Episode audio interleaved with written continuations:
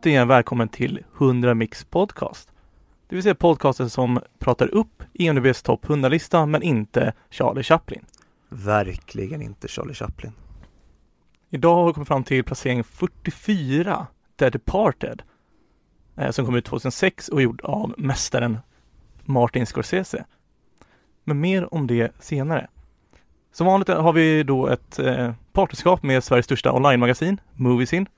Otroligt intressant. In där och läs mycket om film och serier om ni är intresserade av det. Och dessutom som vanligt har jag med mig min kollega Viktor. Men idag har vi dessutom med oss en otroligt spännande gäst. Anders Nilsson. Hej! Hej! Tjena! Tjena! Vill du berätta lite kort om eh, vem du är? Det kan jag göra. Eh, jag kommer från en liten by i Jämtland som heter Gällö. Och min grund är egentligen eh, som musiker och låtskrivande och musikproduktion. Och så. Men sen när jag flyttade till Stockholm 2010 så började jag halka in lite mer på film, men främst då teoretiskt och eh, läste filmvetenskap. Så att jag, eftersom jag alltid har varit eh, intresserad av film, så var det ett ganska tacksamt ämne att grotta in sig i. Och sen dess så har jag, ja, man kan säga att jag håller, håller på med båda de här världarna, musik och film, parallellt. Så att jag skriver ibland om film och gillar att tycka till och recensera och prata om film på alla möjliga sätt. Och, och så. Så att... Eh, eh när det, och jag gillar all, alla typer av filmer. Så att jag tycker det är jättekul att få vara med och snacka lite i en sån här podd. Och det ska bli jättekul att prata med er. Men vad kul. Då måste jag fråga nu, i och med att du är musiker också. Mm. Förra veckan pratade vi om eh, Whiplash. Bara höra snabbt vad du tycker om den filmen, om du nu har sett den. Oh, den har stått jättelänge på min att se-lista. Eh, jag har oh. lite koll på den och sådär. Det är musik i allra högsta grad. Men tyvärr, jag har ännu inte sett den. Vad synd. Mm, den kan jag starkt rekommendera mm. i vilket fall. Ja, verkligen. Den ska jag se. Bra att du sa det. Ska vi kliva in direkt då på vår, för vi har ju alltid en eh, standardlek egentligen för att kunna låta lyssnare få en bild på vad vår gäst har för filmsmak. Mm. Kör. Vi brukar vara, vara väldigt noggranna med att filmsmak är väldigt subjektivt. Så det är dumt att skälla ut någon för att man inte tycker om samma film som en själv.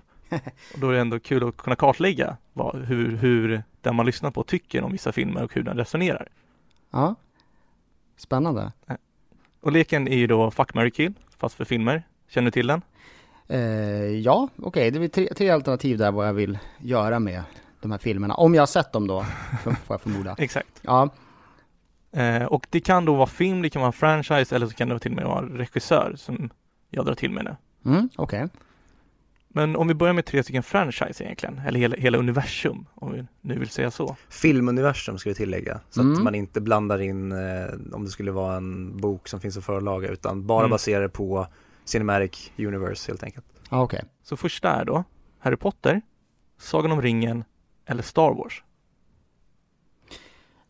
Eh, då... Eh, Okej, okay, om jag ska välja en av de tre då blir det solklart Star Wars för mig. Eh, alltså om du gifter dig med? Ja, ja, alltså för, för att, eh, alltså, Harry, när det gäller Harry Potter så har jag extremt dålig koll. Jag tror att jag har sett den första filmen, den absolut första, när, ja, när den hade kommit där i början av 2000-talet. That's it. Inte läst någonting, inte sett något mer, så att jag är extremt eh, avkopplad när det gäller den, eh, det universumet så att säga. Men sen, eh, ja, Sagan om ringen, den, den hade jag pepp på när de filmerna kom där förut. Sen blev jag lite, lite mindre sådär, det är de här Bilbo-filmerna. Då, blev jag inte, no. då var jag inte riktigt lika sådär begeistrad längre på något sätt. Och det gäller i och för sig kanske även lite Star Wars-filmerna, ärligt talat. Men, men om jag, jag tänker snabbt så här, Star Wars växte upp med, plöjt dem många gånger, ja, då faller valet eh, på Star Wars helt klart. Och Mandalorian och den, ja, universumet eh, tilltalar mig mest där. Även om egentligen så Star Wars kan man väl säga fantasy i rymden.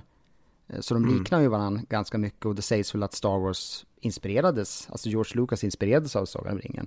Så gillar man det ena så gillar man väl det andra. Eh, jag gillar båda men jag väljer Star Wars att gifta mig med. Mm. Eh, Hur gammal är du? Tackar som frågar, är 40.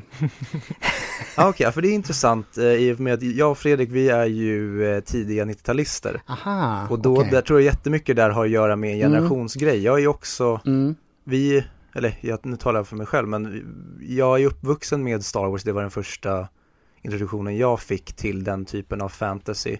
Men jag var verkligen, som jag fått förklarat för mig, för att typ som min pappa som är sen 60-talist, mm, så som det blev att Star Wars föll för honom åldersmässigt när han började komma upp i, men och börja förstå lite filmuniversum, så var ju Sagan om ringen för mig. Det var Star Wars jag hade med mig från när jag var jätteliten, det var min första introduktion, men Sagan om ringen, det filmuniversumet växte jag ju upp med om man säger så. Den kom ju när jag var i en ålder, samma sak med Harry Potter. mm. Och därför tror jag att vi, man kan ha en speciell relation till Harry Potter och Sagan om ringen just för att de kom, man fick vara med när de drog igång. För Ja. det fanns inte när jag var liten, jag läste böckerna innan men då hade man ju fortfarande inget ansikte på Aragorn utan då fick man ju hitta på honom själv medan Luke Skywalker har ju alltid varit Mark Hamill. Precis.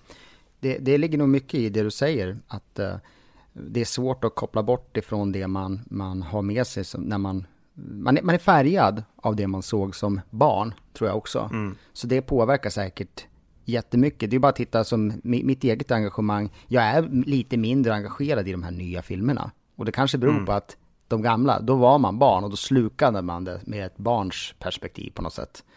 Mm. Så att så är det säkert. Mm, det håller jag med om. Mycket nostalgi kommer in nu också, märker Oh. man. Oh ja. Om man kollar på de nya Star Wars-filmerna. Mm. Att, de, eh, att de har försökt använda sig av publikens nostalgi Haha. istället för att faktiskt göra bra filmer, enligt mitt tycke. Ka- kanske så också ja, att de är så lite nästan ängsliga att man vill verkligen vinna den gamla publiken så att det blir nästan för mycket av det. Det har du Exakt. nog rätt i alltså. Okej, är du redo för tre nya? Ja, absolut. Nu får du se till om du inte har sett någon av de här filmerna. Ja, Men då blir det lite utländskt tema. okej. Vi kör Amelie, Oldboy och Jakten. Ja, okej. Amel- Amelie från Montmartre alltså. Och eh, Yes. Oldboy, då menar du den, re- vilken version av dem menar du? Båda Originalet av, Originalet. vad heter han? Bon, bon, vad fan heter han? Jag kommer Park- aldrig ihåg vad han heter. Park Chan-wook, kanske? Ja det är väl det Ja, han exakt, heter. exakt. Eh, jo men och så jakten då med, eh, nu ska, oh, gud, vad heter han? Mats Mikkelsen är i huvudrollen och så, eh, Det är Vinterberg va? Mm, exakt. Precis. ja. Jo men jag har sett alla de tre och det blir jättesvårt där för att eh, jag gillar, eh, eh, jag gillar alla.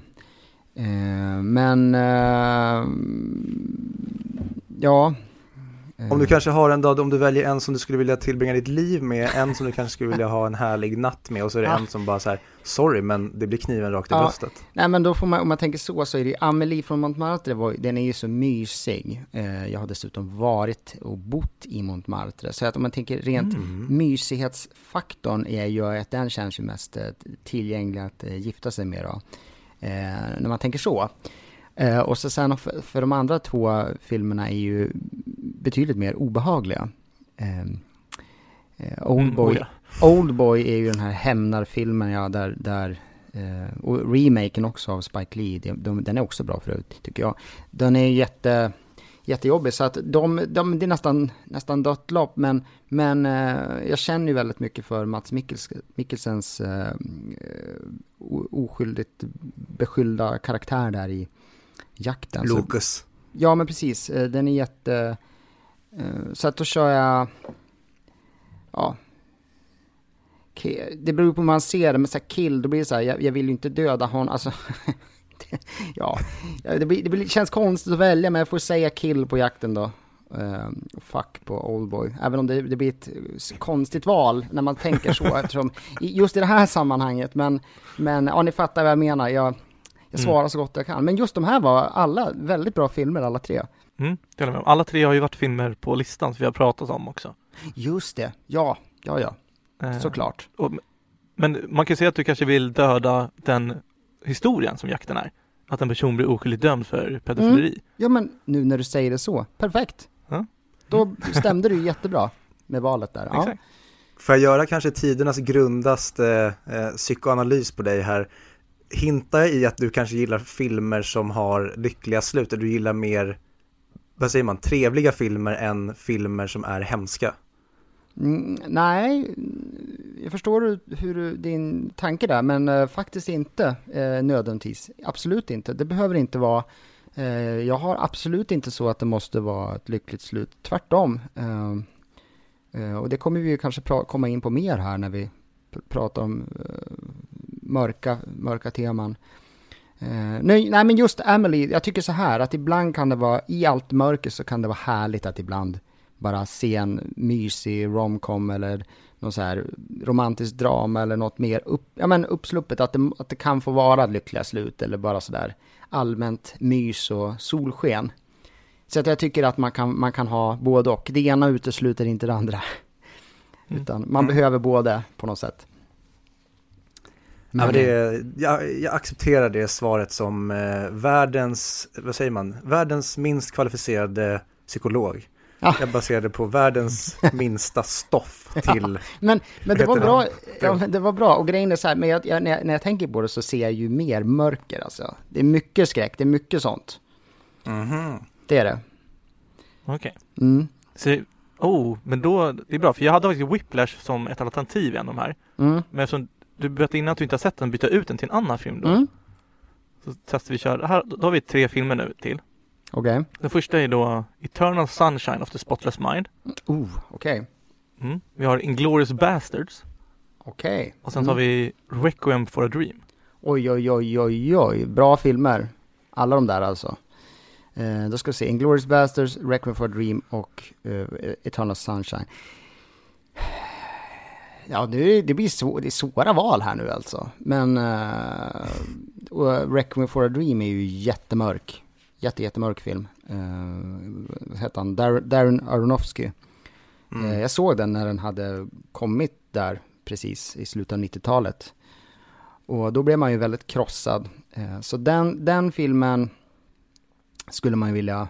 Man säger så här, jag vill, jag vill okej, okay, säger kill på den då. Jag vill så att säga döda den, det, den misären. Jag vill inte att de karaktärerna ska ha det så dåligt om man tänker lyckliga slut. Den filmen kan man väl lugnt säga är väldigt eh, deprimerande på många sätt.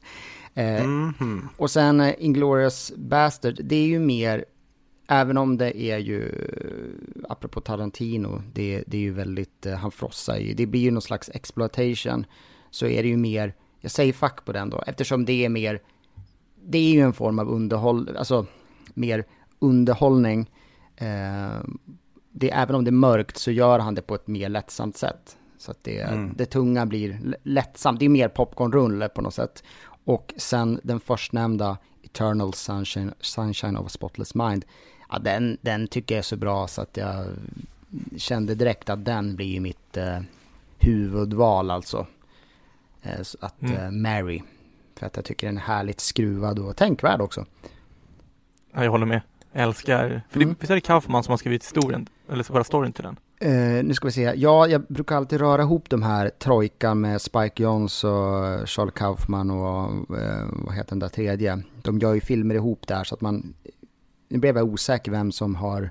Eh, vi kollar... Jag snokar här, jag måste bara... Ja. Det är... jag är nästan säker på det är att Michel Kaufman har Gondry- Ja, du har helt rätt. Det är Kaufman som Ja. har gjort eh, screenplayet där. Och eh, Michel Gondry som har regisserat den. Okej. Jag måste ta tjuvkollade en, här. uppföljnings... eh, en, en uppföljningsfråga på den. Har du sett eh, I'm thinking about ending things? Ja, jag såg faktiskt den väldigt nyligen. Och, eh, Du har inte sett den Viktor va? Nej, jag försöker prata spoilerfritt för det, den är jag väldigt sugen på att se Ja. men jag har inte come around bara. Jag undrar bara då vad du tycker om den Anders? Mm. Eh, Ja, precis. Det är ju däremot Kaufman som också har, jag tror han har skrivit och regisserat den. Ja. Och eh, den är ju, utan att spoila, så kan man väl bara säga ja, det är en väldigt typiskt Charlie Kaufman. Det är liksom hans hjärna som har kört fritt här. Om man har sett Being John Malkovich, alltså i huvudet på John Malkovich eller Syn- Synecdoche New York eller någon av de andra filmerna han har varit involverad i så, ja, då vet man vad man har att vänta. Det är skruvat. Det är faktiskt, ja den är nog ännu mer, den är lite tyngre än vad jag kanske hade väntat mig. Jag hade nog väntat mig att den skulle vara lite mer sådär, ja, lättsam eller vad man ska säga. Men den var, den var ju bra. Ehm, Mm. och, eh, Jag den- håller med helt i det du säger. Eh, håller du med också om att den är så här, utan att vi spoilar, jag, menar, jag pratar bara lite friare så här, med att den, den, den var på något sätt mer filosofisk nästan än vad jag hade väntat också. Att den, den liksom, man får verkligen så här, alla får göra sin tolkning. Vad representerar det där och vad menar man där? Alltså så va, den är, eh, ja, många nivåer så att det är så här svårt att ens, ja, alla får göra sin tolkning helt enkelt. Lite så. Jag tror att det är lite en film som blir bättre av att läsa på om den efteråt. Mm. Alltså efter man har sett den. Säkert, absolut. Som uh, My Kind of Cap of Café. Ja, men det tror jag verkligen att det skulle passa dig Viktor. En, Mm. en roadtrip rakt ut i, i snömörkret. Den är underbar. Nu på vintern också. Ja. Vi har en sista och då har jag valt tre stycken regissörer ja. eh, som jag tänkte testa på dig. Första är då Denis Villeneuve. Mm. Det är Christopher Nolan och det är Tarantino.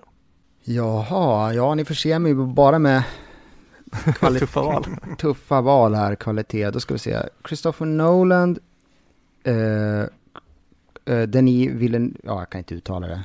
Denis Villeneuve, eller Vill, ja, sorry. Och så var det den tredje, vad sa du, Tarantino? Eh, ja, det stämmer. Ja. Ja. Eh, förut hade det nog varit, om man säger så här, för tio år sedan, då hade jag nog varit, eh, då hade jag nog varit mer benägen att säga både Tarantino eller Nolan. För, det, för den här Denis, som, han, han har ju gjort sin, det är framförallt nu på 2010-talet är det väl som han verkligen har liksom blow up så att säga. Så att man, Mm. man, eller jag i alla fall kände ju knappt till honom förut. Det är de senaste tio åren som han verkligen har haft, det är nästan varje år han har haft en så här superfilm ute. Och nu blir det ju Dune-filmen som kommer, som är hans storverk. Så han har ju verkligen seglat upp. Eh, Så just, man kan säga så, här, eh, säga så här att just nu, i detta nu, så skulle jag nog säga honom som mitt första val. För att jag tycker att han är, eh, och det är lite orättvist mot de andra, för alla har ju haft sin peak. Men om ni är med på mitt resonemang, Mhm. han känns eh, liksom väldigt intressant just nu. Ja, Jag, jag håller med till, eh, till 100%. Jag har alltid sett mig, eller jag har aldrig identifierat mig som en Nolan fanboy, men jag har alltid, så fort Nolan har kommit med någonting, framförallt då under, från när jag fick nys om Nolan från Batman Begins och sen därifrån egentligen, Ja, så har han ju egentligen, för mig är det alltid att han slår i taket på, sitt, sitt, på sina olika sätt. Sen tycker inte jag att kanske Dunkirk och Tenet tillhör två av de, mina favoritfilmer med honom. Men som du säger, för mig kanske personligen har han i alla fall, där han befinner sig nu, haft sin peak. Tarantino känner jag lite likadant med, sen blev jag väldigt förälskad i Once upon a time in Hollywood. Men Mm. precis som du säger, Denis Villeneuve, han är ju fortfarande på en tydlig rise känns det som. Alltså även fast, okej, man kanske inte kan välja en favorit av Villeneuve, i alla fall inte jag. nej. Men det känns fortfarande som att så här, vi har inte sett taket än. Han gör, Mm. alltså han nästan toppar sig själv. Men om man skulle gå tillbaka till hans tidigare grejer så är de fortfarande superhög nivå på. Ja, alltså när man tänker på det, absolut. Eh, Jag, jag kan slänga ut en titel där. Den här med, jo, Enemy, har ni sett den med, eh, med, ja vad heter han? Eh, Jake Gyllenhaal. Ja, Jake Gyllenhaal, precis. Den är Mm. en, tidig av honom. Eh, och den är ju jättespännande, så här indie. Jag tror att det är kanske lite av en indiefilm. Men Ja. den är ändå superintressant. Som du säger, de här första filmerna, det var ju mest kanske för att Alltså de håller ju superhög kvalitet. Det var bara det att han hade inte en, en jättemastig Hollywood miljardbudget. Men det är Mm. fortfarande väldigt bra eh, filmer, de här tidiga. Och som, jag håller helt med, det känns som att vi kanske inte ens har sett hans bästa verk än. Han är fortfarande, han kanske har tio år till att bara mata ut sådär så att, eh, ja, helt klart intressant. Om har tur så märker vi, eller så har han i alla fall haft tid att eh, gå igenom Dune och verkligen klippa till den till den bästa filmen som han någonsin har gjort. Tänker jag. För den har, den har väl varit försenad ganska länge nu. Ja, precis. Och jag hoppas verkligen... Eh, jag vet inte om ni blev peppade av trailern, men jag, jag hoppas också på att den verkligen är så bra som man vill att den ska vara på något sätt. Mm. Ja, för det är verkligen en klassisk story, själva Dune.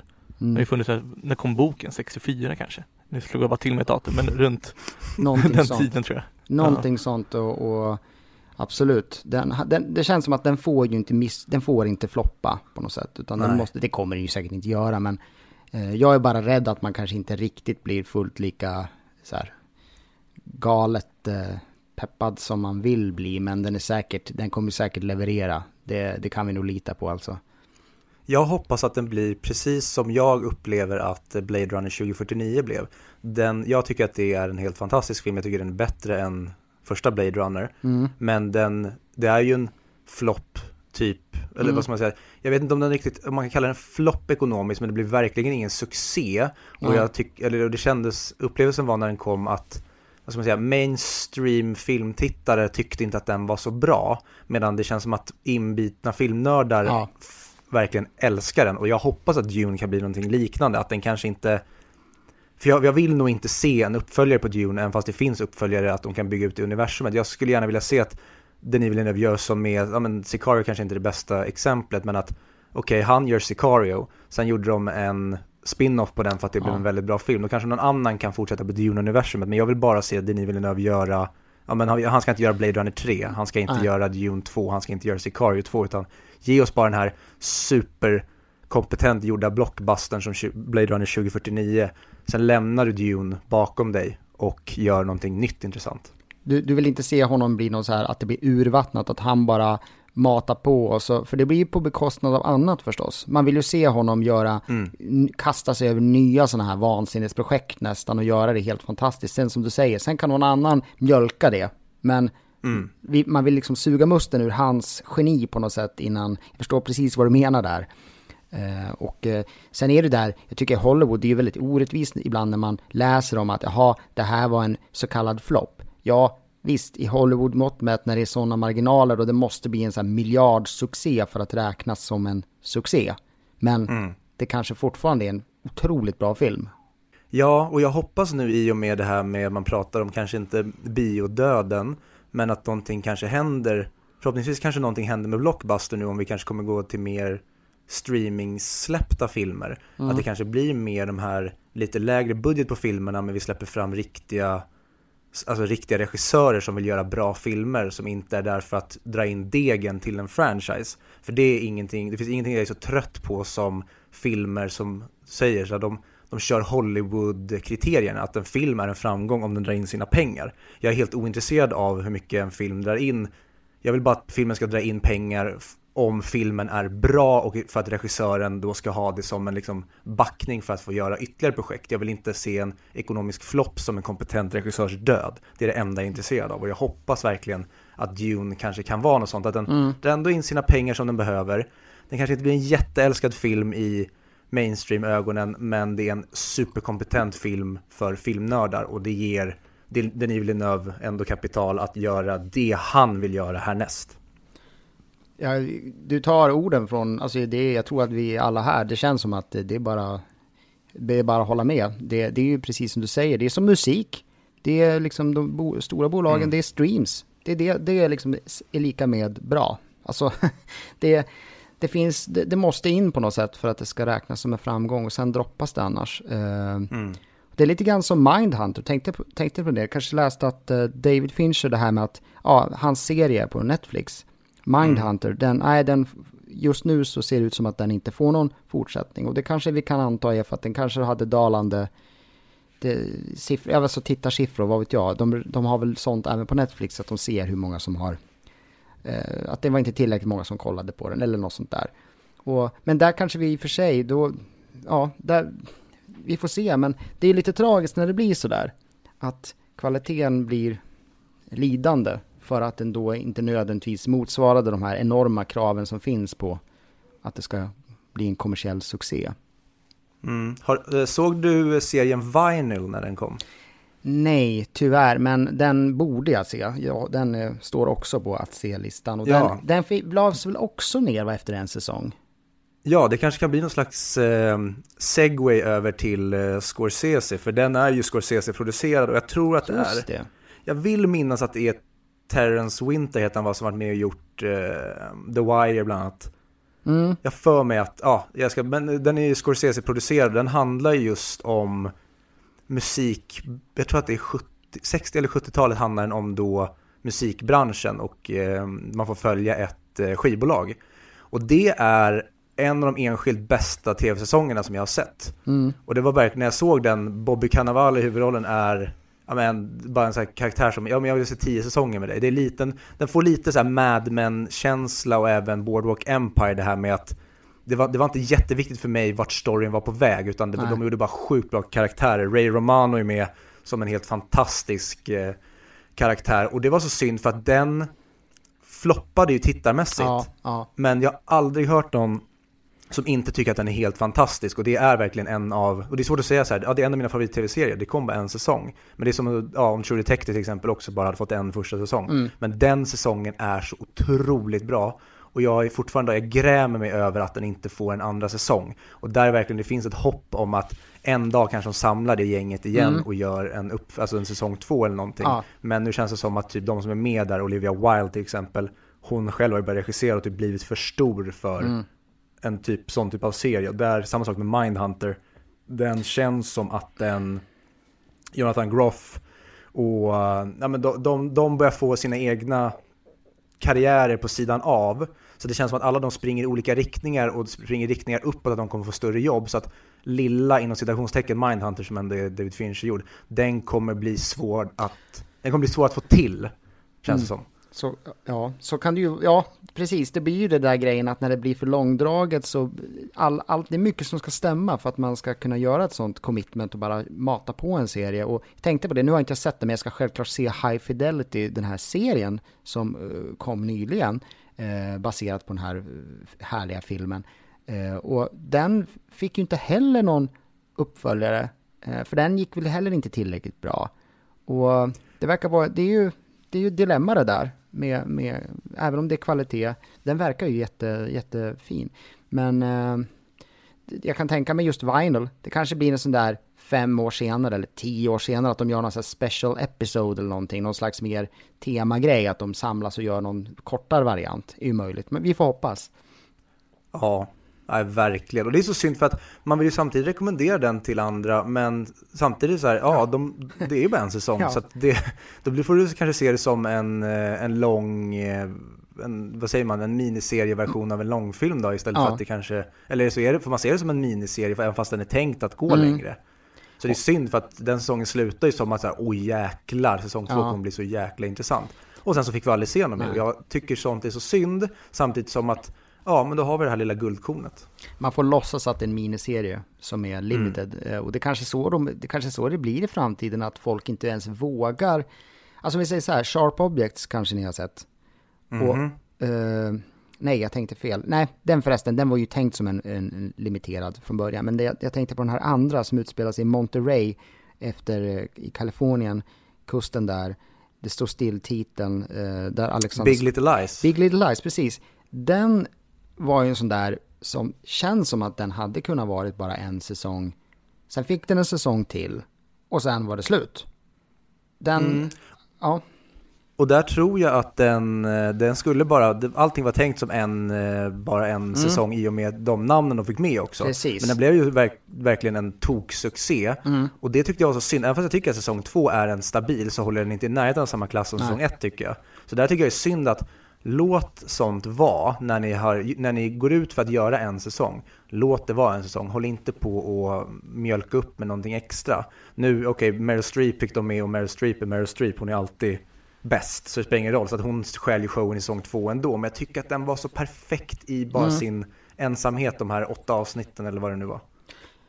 jo men precis. Jag, jag menar också bara att det, där har du ju i alla fall ett exempel på att man kan tvärtom att det var egentligen bara tänkt att få en säsong så att den fungerar som i sig själv. Men att man kanske får option på att ja, men nu gick den bra och då kanske vi gör en andra. Att man ändå, att det, att det blir inte samma besvikelse som om den inte hade fått en andra säsong. Ja, men då hade vi Mm. ändå varit väldigt nöjda med den där vi fick och vi trodde ju inte, det kändes ju som att ja, men, this is it. Det här, det här var vad vi fick och vi var väldigt nöjda på något sätt. Men, eh, men jag håller med, man kanske faktiskt borde ha stannat där.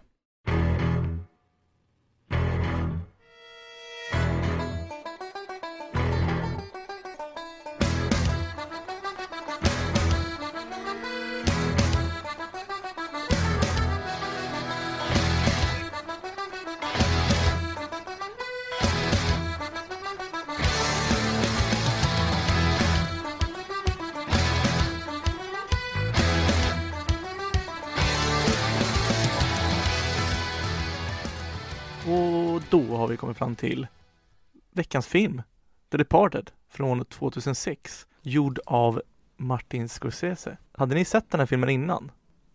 Ja, jag har eh, sett den, eh, nu när jag kollade på den här i veckan inför det här snacket så tror jag att det var den tredje, kanske fjärde gången till och med, som jag har sett den. Eh, första gången var ganska kort efter den hade kommit då.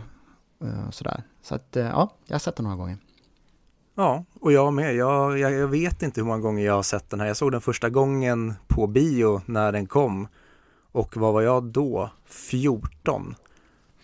Eh, och jag, jag kommer komma in på en intressant grej med att, eller jag tycker att det är intressant i alla fall, det är en grej jag vill prata om. Om hur jag såg på den här filmen när jag såg den som 14-åring och hur jag såg på den nu. Men det mm. kommer senare. Så ja, jag har, har sett den här filmen ett antal gånger tidigare. Intressant. Jag tror jag också sett den tre, fyra gånger ungefär. Um, men jag tänker mm. att vi kan prata lite om Martin Scorsese som ändå är en och har varit en av de största filmskaparna mm. i världen. Mm-hmm. Ja men precis. Uh, det känns ju som, för min del i alla fall, som en väldigt bra ingång till den här genren, ja vad man nu ska kalla det här för, en gang, ja, gangsterfilm slash maffiafilm. Tycker det är jättespännande att lyssna på honom. Jag har sett lite intervjuer och klipp med honom där han snackar. Och jag vet inte vad ni tycker, men jag tycker han är så, han är så härlig och inspirerande att bara lyssna på. Mm.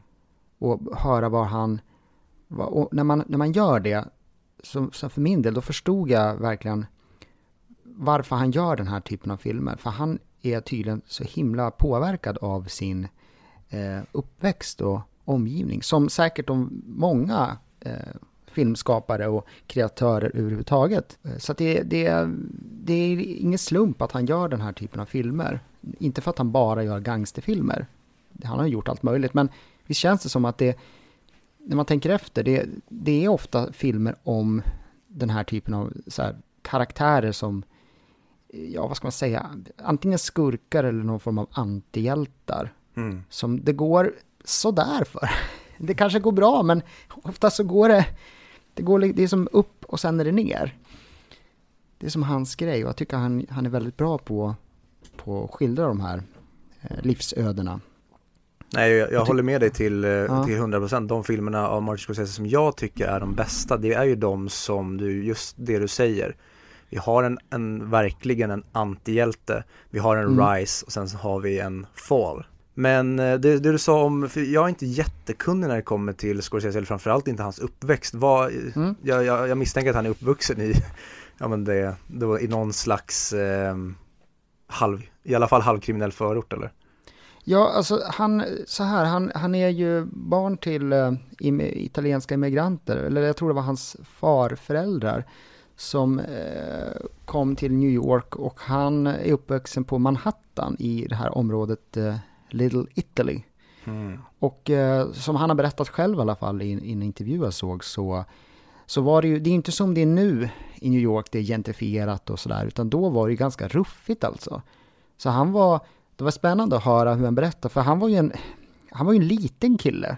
Han var ju inte, han var inte tuff. Han var, han gick i kyrkan och hans sätt att hävda sig bland, bland gäng och, och sådär på gatan, det var att han var street smart. Och det märker man ju när man pratar nu också, att man kan verkligen se framför sig hur han, han hade, kanske inte musklerna, men han hade hjärnan. Han kunde mm. snacka för sig.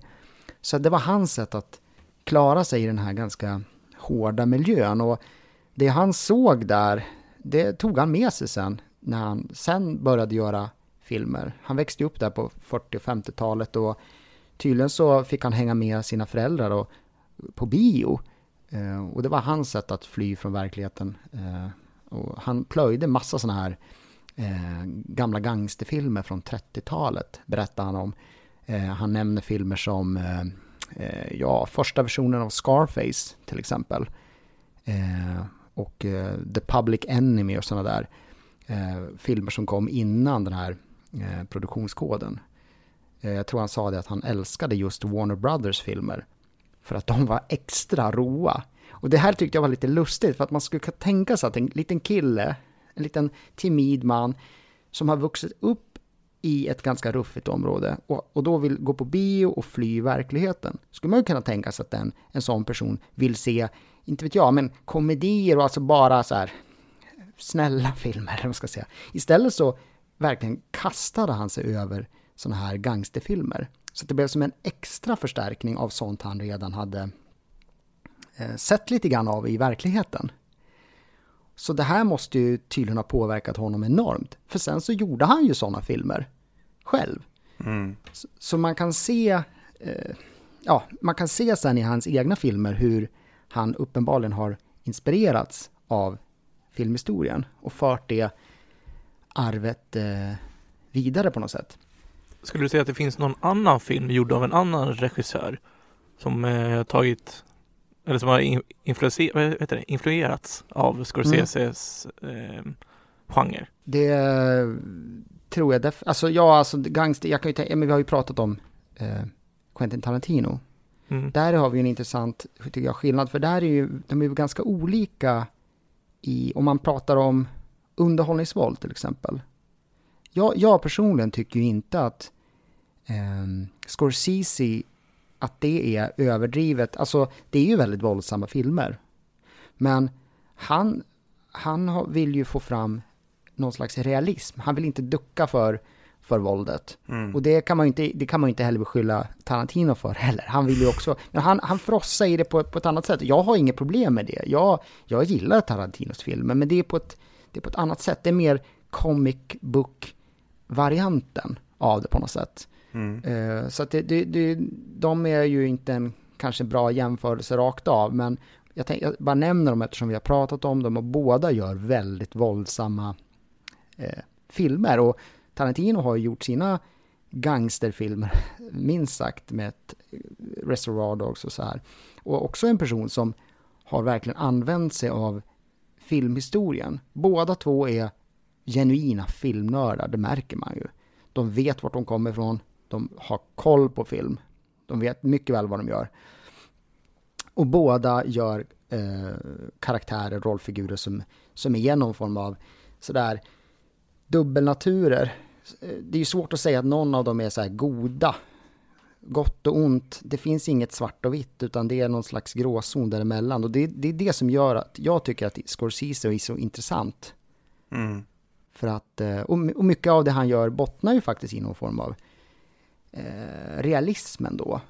Eh, kanske mer än man tror.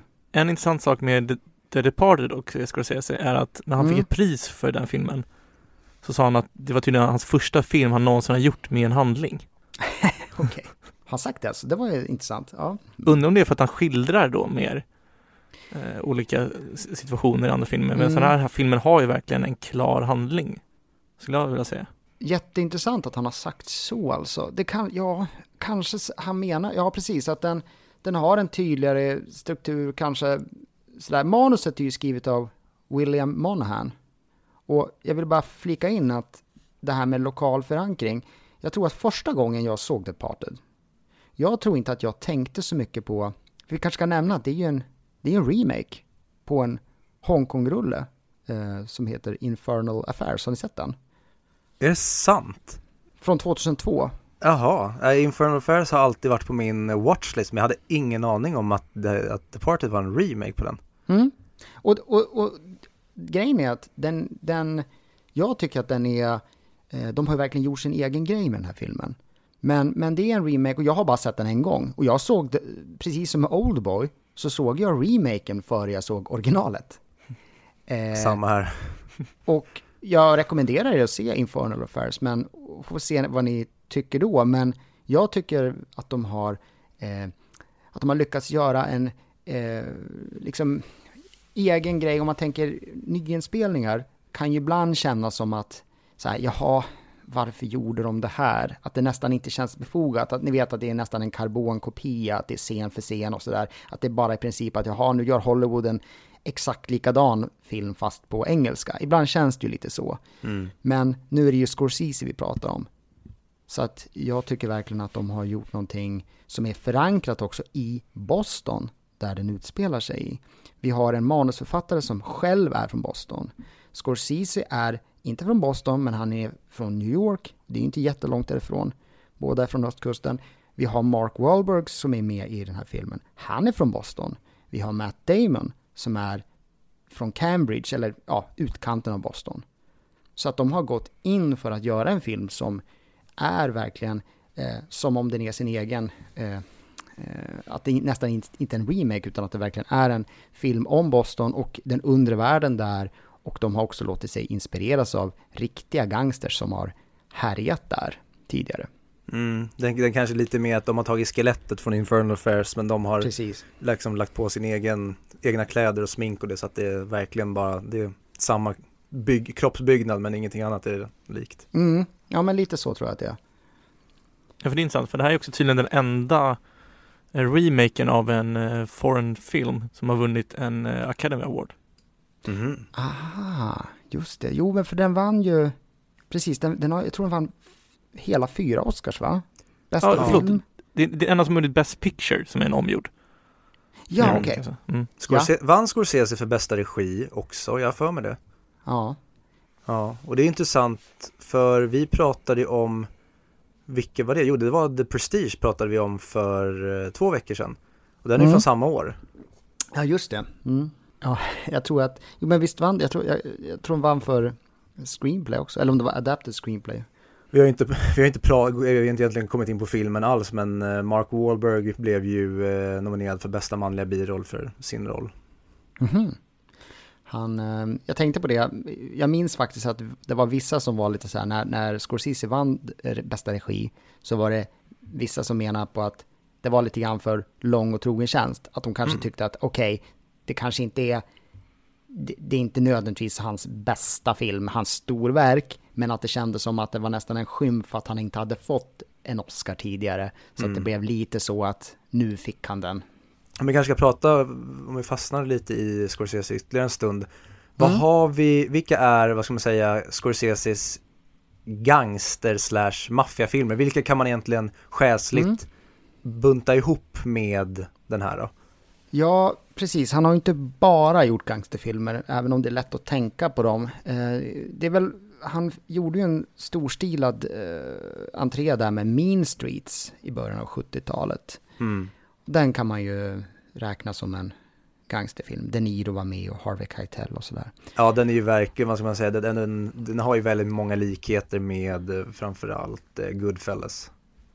Jo, men precis. Och för där, där, däremellan så kom ju bland annat Taxi Driver och Tjuren från Bronx. Men det är ju inte, eh, det är inte rent, alltså Taxi Driver handlar ju mer om en, det är som en eh, falling down person liksom. Mm. Så här att han gör uppror mot samhället. Det är mer en sån, en thriller. Och Tjuren från Bronx, det är ju en biopic om Jake LaMotta och en, bo, en boxningsfilm. Eh, men även de karaktärerna, återigen, den här, de här karaktärerna som är liksom flawed characters som som eh, kämpar mot sig själva och andra. Men sen kommer då Goodfellas och den kan ju definitivt räknas som en gangsterfilm. Eh, I, visst, emellan Taxi Driver och Goodfellas, visst har vi eh, King of Comedy där också? Ja, absolut. Och det är också intressant för det är inte heller en, en, en gangsterfilm. Det är, jag, jag, jag kan ju inte ha hans just ordning däremellan men det är intressant att han då har Min Street där och sen så kommer det massa, som du säger, icke-gangsterrullar innan vi får Goodfellas. Mm. Precis, 1990 där ja, och det är ju många som anser att den kanske är hans allra främsta. Eller att det kanske till och med är, vissa håller den hö högre än eh, Gudfadern faktiskt. För att de tycker att, eh, jag vet inte vad ni tycker, men att den, att den är nästan ännu mer så realistisk. Alltså att Gudfadern är lite romantiserande och sådär, men att, eh, det var ju Coppola som gjorde den, men att Maffiabröder verkligen är så här, det är toppen av, där har vi det liksom. Sen Casino kom ju 95. Mm. Och sen har vi Gangs of New York, som ju är en den kom 2002 och handlar ju om just apropå gäng i New York som Martin Scorsese eh, såg runt omkring sig. Den här handlar om gäng i New York fast på mitten av 1800-talet. Mm. Så det kan man väl också säga absolut är en, en gangsterfilm och där hade han ju börjat samarbeta med eh, Leonardo DiCaprio. Är det första då. samarbetet? Eh, får se nu, The Aviator kom senare va, 2004. Mm. Jag tror att det här var det första samarbetet som skulle komma att bli en, ett långt samarbete och man kan väl säga att DiCaprio blev någon slags eh, arvtagare efter De Niro som Scorseses gunstling, nya Mm. gunstling. Och sen så är vi framme vid The, The Departed och sen har vi The Irishman som kom här om året. Och där skulle jag vilja lägga till, även fast den Mm. inte så tydligt är en gangsterfilm på det sättet, men jag tycker att Wolf of Wall Street har ju fortfarande den här, uh, Mm. det, vi får följa en crook i hans Rise and Fall story och det är ju någon slags, Exakt. en, en kapitalismens, alltså Wall Streetens version av den här maffiabossen. Mm. Scarface, lite grann. Mm. Kan man se det som. Så det är det, precis, jag tycker också att det är väldigt luddigt det här när man säger okej, det finns en handfull renodlade gangsterfilmer. Men om vi ska vara ärliga så är väl nästan merparten av hans filmer handlar ju om den här typen av karaktärer, den här typen av personer. The Aviator för all del med Leonardo DiCaprio, Howard Hughes, en person som var väldigt problematisk och lite grann också Rise and Fall även där.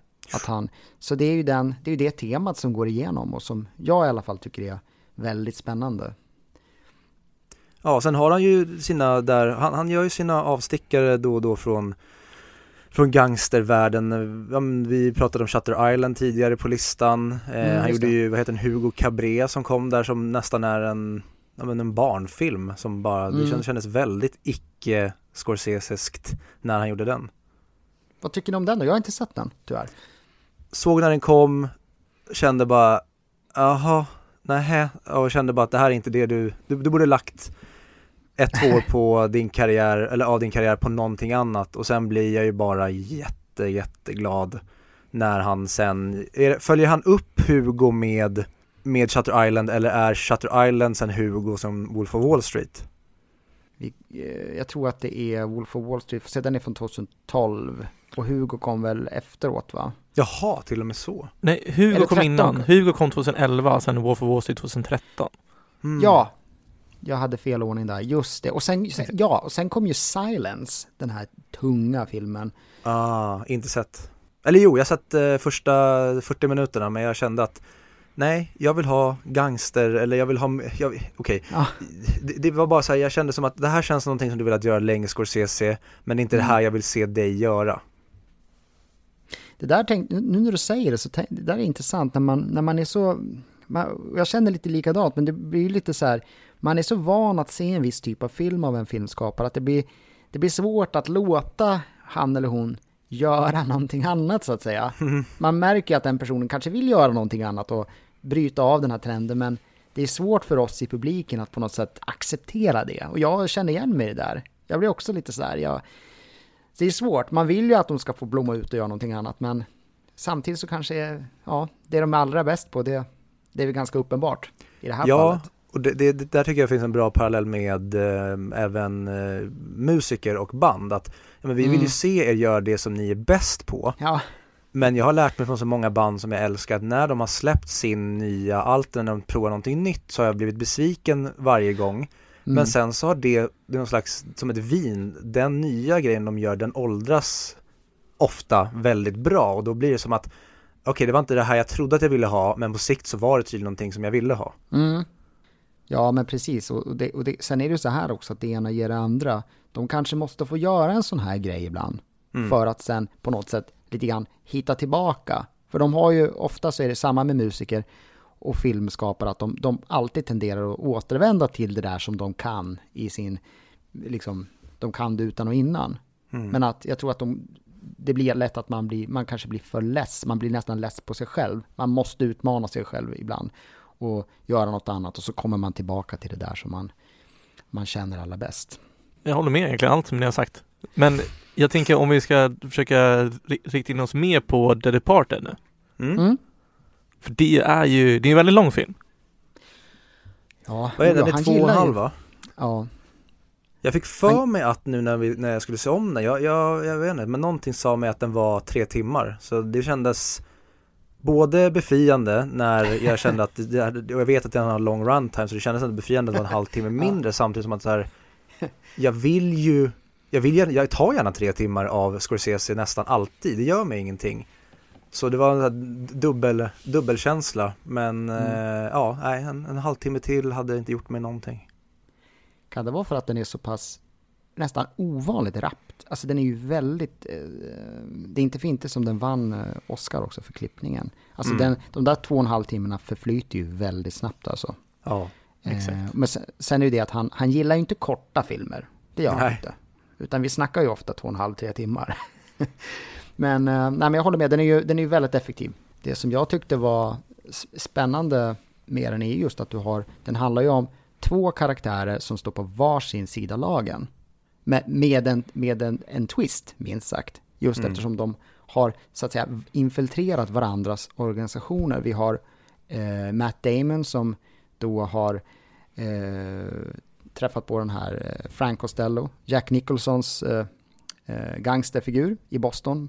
Han lär känna honom redan på 80-talet. Sen när han är vuxen, då infiltrerar han polisen för att då hjälpa den här Costello, gangsten, att eh, ja, han ska kunna få mer makt och göra mer ofog. Sen har vi tvärtom Leonardo DiCaprios karaktär som ju då eh, infiltrerar Frank Costellos gäng fast egentligen jobbar för polisen. Eller FBI kanske det eh, Så det är ju, det blir ju som en, vi har ju pratat om att det är en gangsterfilm, det är en maffiafilm, men vi får ju även in ett spionelement där. Så att det är ju lite, det är lite spionfilm också emellanåt. Det här att de ska eh, infiltrera och, och rapportera och ha sig. Så här lite survey, ja, övervakningsfilm tycker jag. Ja, verkligen. Det är lite ironiskt tycker jag också där med att precis så som, eh, ja, vad heter Leonardo DiCaprios karaktär nu? Bill Costigan Jr. Alltså, s- taktiken han ser åt polisen att använda för att hitta The Rat är ju precis det som Costellos gäng gör för att hitta honom. Mm. Att ge dem olika information och kolla vad som kommer ut på andra änden. Ja men precis, det är många förvecklingar där. Man får, man får hänga, för att hänga med, man får, det är väldigt skärpt handling, det är väldigt tajt eh, regi och eh, väldigt snillrikt. Det är en smart berättad historia, tycker jag, just hur man har löst det där. Med hur de, och ingen kan lita på, till sist så är alla paranoida, vem kan man lita på och, och sådär. Och vi har eh, Martin Sheen som spelar den här polischefen, Queenen. Eh, och sen har vi, vi har ju nämnt Mark Wahlberg redan och jag vet inte vad ni tycker, men han gör ju i mitt tycke en av kanske sina allra bästa roller Håller med 100%. Japp. i den här filmen. Han spelar den här eh, Dignam, som han heter, och han är ju inte, han är inte riktigt svin också. Och det är så kul att Martin Sheens, det är så här, Queenen, att han, han låter honom, han får hållas, men det är så här att de är så vana att han är, han är som han är, så här, tar han inte, tar han inte så allvarligt. Och han, han får verkligen leva ut där och det känns som att vissa skådisar, kanske då som Wahlberg, att de behöver en Martin Scorsese som på något sätt tar fram det här ur dem. Och det är så spännande att se, för att Mark Wahlberg, det är ju många som har hånat honom genom åren. Att han, ja ja, alltså han är inte riktigt tagits på allvar känns det som. Men här blev han ju verkligen tagen på allvar. Och levererade. Det, Mark Wahlberg har gjort mycket skit och jag tror det är just därför att jag, han verkar som en så härlig person att han gillar att bara göra grejer. Inte nödvändigtvis att han Ja. känner att nej men nu vill jag rikta in mig på att bli den här typen av skådespelare utan han är mer Mm. att jag är, jag är den jag är, jag kommer investera i eh, burgarkedjor eller göra buskishumor med eh, Seth MacFarlane eller vad det nu än är. Men jag tycker det är så häftigt med honom att Ja. Även fast han har gjort mycket skit så har han sina kronjuveler. Han har så otroligt bra roller och filmer på sitt CV som till exempel om en Boogie Nights, Mm. The Departed och vad var den tredje som jag nu, jo han har ju även The Fighter. Alltså de, de tre räcker ja. ju för att så här, ja men okej jag har gjort all den här skiten, Transformers och you name it men de här tre räcker, det, det är mer än vad de, alltså han är fortfarande en av topp procent av alla skådespelare när det kommer till hans toppar. Ja, det, det kan man ju inte säga någonting om.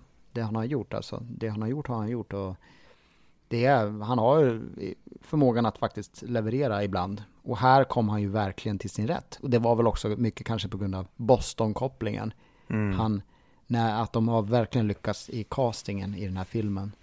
Eh, att de har hittat personer som eh, bottnar i den här miljön. Jag tror att Leonardo DiCaprio däremot eh, tror jag inte gjorde det från, från början. Jag tror han var tvungen att eh, studera det här lite mer. Jag, jag kommer inte ihåg vart han, vart han är ifrån, men jag har för mig att han, om man jämför med Matt Damon, för han är också från Boston. Mm. Och, och, och så att, men men de, de lyckades i alla fall. Och det är mer som en ensemble, alltså den här filmen är ju inte så här, ja det här är Leonardo DiCaprios show, utan det här är, det här är verkligen en, en ensemble piece. Jag, jag gillar verkligen också Vera Farmigas insats som Madeline, som Japp. är den här psykiatriken, eh, eller psykologen som, som hamnar i det här, ja, något slags triangeldrama där mellan eh, Costigan och, och eh, Sullivans karaktärer och hon får ju, eh, får ju det hon gör med att reda ut både det ena och det andra och eh, Ja, eh, Jack Nicholson som Frank Costello som sagt, han, han, han gör sin grej, han är Jack Nicholson med allt vad det innebär. Mm. Eh, vi har Alec Baldwin är med också, Ja. bra. Ja, han, han är ju också väldigt, väldigt bra tycker jag i den här eh, Ja. rollen. Som någon slags, han är väl någon, någon mellanchef där också. Ja, och det, det tycker jag är så jäkla bra med den som, som du säger, att det är en ensemblefilm, att det här känns ju nästan som typ, vad ska man säga, även fast Leo är en av två egentligen, Mm. Om man ska väl peka på två så är det ju, okej man kan säga att eh, Frank är en huvudperson, men det är han ju samtidigt inte, han är ju samtidigt, eh, han är ju samtidigt polisens liksom antagonist och om man ska säga okej, Sullivan och Costigan, de är väl egentligen våra Samtidigt som de är, de, de är ju verkligen våra, ja men Scorsesiska antihjältar här Mm. så är det ju, jag skulle säga att det här är typ den filmen där Leo skiner minst i jämförelse med Mm. sina co-actors. För vanligtvis tycker jag alltid att ja, det är Leos show, men här tycker Mm. jag att nästan, ja men alla, eh, vad heter det, både Martin Sheen, eh, Alec Baldwin, eh, Mark Wahlberg, eh, även eh, Matt Damon och som säger Vera Farmiga, Mm. de nästan stjäl ramp, och även Jack Nicholson, de stjäl ju typ rampljuset Mm. från Leo här och det tycker jag Mm. är så jäkla, jag älskar att se Leo så här, han behöver inte vara liksom den, den mest lysande enhörningen utan här finns det så jäkla många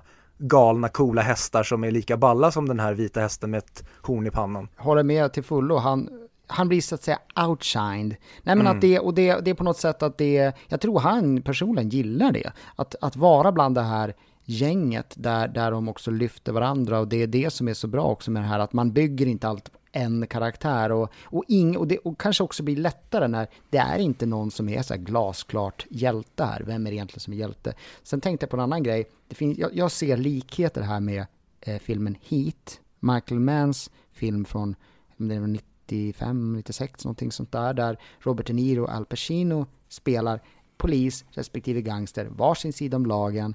De möts väldigt sällan, precis som i den här filmen. I den här, i The Departed så tar det ju, jag klockade det, det tar en timme och 20 minuter innan de överhuvudtaget är i samma rum. Sen möts de en gång till och det är efter två timmar när de drabbar samman där på, på, på det här taket. Det, det är enda gångerna de överhuvudtaget träffas i hela filmen. Eh, och det är samma som i Heat. Då eh, i Al Pacino och De Niro, de tar ju en fika ihop och nästan har en slags ömsesidig respekt där för varandra. Och sen så möter de varandra i slutet, jag för mig faktiskt på ett tak. Det är lite kul att de, de spelar liksom inte mot varandra så mycket. Nej, det är, det är nästan som att det här det, kunnat göra, det hade, varit, det hade säkert varit ett mer experimentellt så här, om, om man hade gett det till, jag kommer ihåg att det fanns någon, jag, jag vill säga med Adam, jag kommer inte ihåg, det var någon film jag fick för mig gjordes där det gjordes en version från hennes perspektiv, sen gjorde de en om en version från hans perspektiv, någon slags kärleksdrama. Och det är nästan Mm. som den här filmen är. Det är två Mm. filmer som de har liksom mergat till en.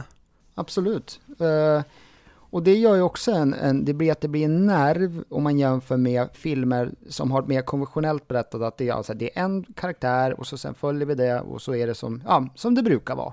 Här har du ju ganska många twister och det är väl det som gör att den, som i genren, så gangsterfilm betraktat, så, så sticker den ju ut. Och det blir också Mm. väldigt underhållande när man kastas fram och tillbaka och även om nu då Matt Damons karaktär, Colin Sullivan, han är ju då en, han är ju skurk, han jobbar ju för Frank Costello, så blir det som att man ändå, ja, som vanligt i Martin Scorseses filmer, man blir ju lite manipulerad, att man ändå lite grann hejar ju på honom också. Eller man vill åtminstone att det ska någonstans gå bra, eller att han ska som, ja men ni förstår vad jag menar, det blir så här, det är inte för rättfärdiga kriminella, liksom så, men man blir lite manipulerad. Man får sympati, även för skurkar i de här filmerna. Där är vi olika. För Eller? jag, jag tycker, alltså jag vet inte varför, men det, för mig känns det som att Matt Damon har otrolig punchable face i den här filmen. Jag avskyr Mm. honom från första gången man ser han i sitt vuxna sig. Men Mm. jag vet inte för jag har sett filmen innan, det är därför jag fick den känslan nu också, men jag avskyr verkligen den karaktären. Jag vill att det, att det ska gå så dåligt som möjligt för honom. Ja, han får ju vad han förtjänar sen. Nej men och det, och det jag förstår vad du menar, han har ju, han får ju representera det här, det här, det är någon slags macho-ideal som går som en röd tråd också. Att han är ju väldigt osäker, märks ju, i grunden. Mm. Men att han försöker leva upp till det här idealet som han kanske inte, egentligen inte kan leverera. Och det är på många sätt, även med den här tjejen. Hon blir ju sen i, tillsammans, eller i smyg med Leos karaktär. Ja, Så att eh, han, han ville mycket, Matt Damons karaktär, han ville ha allt. Han fick ju till sist sin lägenhet där uppe i penthouse-våningen. Men, ja, vi vet ju sen hur det gick. Och det är på något sätt, det visar ju också det här att mycket vill ha mer och det upp, att, att där, där var det verkligen han som eh, föll, så att säga. Mm. Men Så jag förstår att du vill slå honom. Jag förstår att han, att, Men det- det kan också för att han känns så falsk och självisk. Att, att den är den här, han är eh, vad heter han som viskar i, i Fearden i örat i Sagan om ringen? Grima Wormtongue. Ja, det är lite sån karaktär Mm. känns, känns det som. Som bara så här mm, försöker manipulera alla och, väl, och det är det som är så tydligt i slutet när Ja. Dignam är i lägenheten. När han ska återigen försöka orma sig ur situationen och säga ja Mm. okej, håller på att ställa ner kassen. Och sen så Dignam, ja han är som han är. Han skjuter honom bara rakt av. Mm, och samma sak i, eh, i hissen där. När, direkt när Leo uppe på taket börjar spöa honom och då, då är liksom, ja men direkt börjar han säga att vi kan lösa det här. Han är Mm. verkligen den här ormen som, han är så jäkla bra på att ljuga att även den här gången när han, han alltså verkligen att han går igenom alla possible outcomes i sitt huvud där, ändå så Mm. kör han alltid på ljugspåret för att det här går att lösa, jag kommer kunna ljuga mig ur det här. Och sen i hissen så inser han att nej, jag hittar inte någon slags eh, alternativ utfall här där jag faktiskt vinner. Och då Nej. första gången där så här, ja men döda mig bara då. mm, Och då första gången som han säger, ja din eh, Grima Wormtongue eh, style, den har eh, run its course här. Nej men precis, och det, det är en oför... Han får ju sitt straff sen och det jag menar med det är att, så att man ändå, jag lite grann så sitter naivt och när jag ser den, även om jag vet hur det går, så blir det så här, jag hoppas att han ska så här, han ska skärpa till sig. Fast nu är det ju någon Scorsese-rulle och då, då finns det, in, det, de får sällan en andra chans där på något sätt. Utan, nej men det är ju så. Eh, och, men det är ändå de här gråzonen som jag, som jag verkligen går igång på. Att man, Mm. Man, man, ehm, jag tänker på en film som, eh, har ni sett den? Donnie Brasco från 97 kanske? Med Johnny Depp och Al Nej. Pacino. Den kan jag varmt rekommendera. Den, den tror jag faktiskt är baserad på en sann historia om en, en, en eh, FBI, han samarbetar med FBI men han infiltrerar maffian. Och Johnny Depps eh, agent blir då vän med Al Pacinos gangster. Och där, men där är det så här typiskt också exempel att man, som när jag, när jag tittar, då blir jag, jag får ändå så här sympati för Al Pacinos karaktär, även om han är skurk. Och sen så, i, nu ska jag inte spoila för mycket, men, men där är det också en sån här grej att det går så långt så att Johnny Depps karaktär, han, till sist så får han svårt att veta riktigt, vem är han? Vem är han längre? Vad är gott och vad är ont? Som i The Departed när Jack Nicholson säger så här att eh, vad spelar det för roll när du har en pistol mot tinningen? Och På vilken sida du står? Och dessutom i det fallet när hälften, alltså, hälften av poliserna är ändå korrupta. Mm. Då blir det svårt att navigera i den här världen. Visst, de, den ena är polis, men det kanske bara är brickan som skiljer dem åt. Det är lite det man visar upp och även i Donny Brasco så blir det det att ja, på slutet där så märks det att den här karaktären, han, även om en, även en vinst kan kännas, kan, kan vara bitterljuv så att säga. Och eh, den är som sagt baserad på en sann historia och när, återigen, när jag såg The Departed första gången, då insåg inte jag hur mycket av verkligheten man hade använt sig av. Jag tror att när jag såg den första gången så var det mer så här att ja, ja, här har vi en eh, ganska tillspetsad historia och det är väldigt mycket våld och sådär. Men sen nu när jag har kollat lite mer bakom kulisserna och så har jag förstått att de har alltså konsulterat gamla poliser, folk som jobbade med Eh, i den undre världen och jobbade med att sätta dit eh, sådana här skurkar som, det, det är en, en skurk i Boston som eh, hette Whitey Bulger som härjade i 30 år i Boston. Han åkte dit först 2011. Han blev mördad i fängelse 2018. Men han, det är tydligen han som Costello är gravt baserad på. Eh, eller inspirerad av. En, en, liknande. Så det finns, det, det, har funnits en sån person som Costello i verkligheten i Boston som har styrt staden med järnhand. Visst är eh. eh, Whitey Bulger som eh, Johnny Depp spelar i Black Mass va? Jag vill säga det, jag, jag, jo, jag tar gift på det. Så att... Ja, och, och då menar jag på att det, för, för det, det, kanske finns en och annan, apropå det här med underhållningsvåld. Jag förstår kritiken om det finns Eh, nu tror jag att jag, jag sitter bland vänner här, alltså jag, jag har inget problem med det här, men jag, jag, kan förstå att det finns de som tycker att den här typen av filmer, liksom det, det, det, det är explicit, det är våld.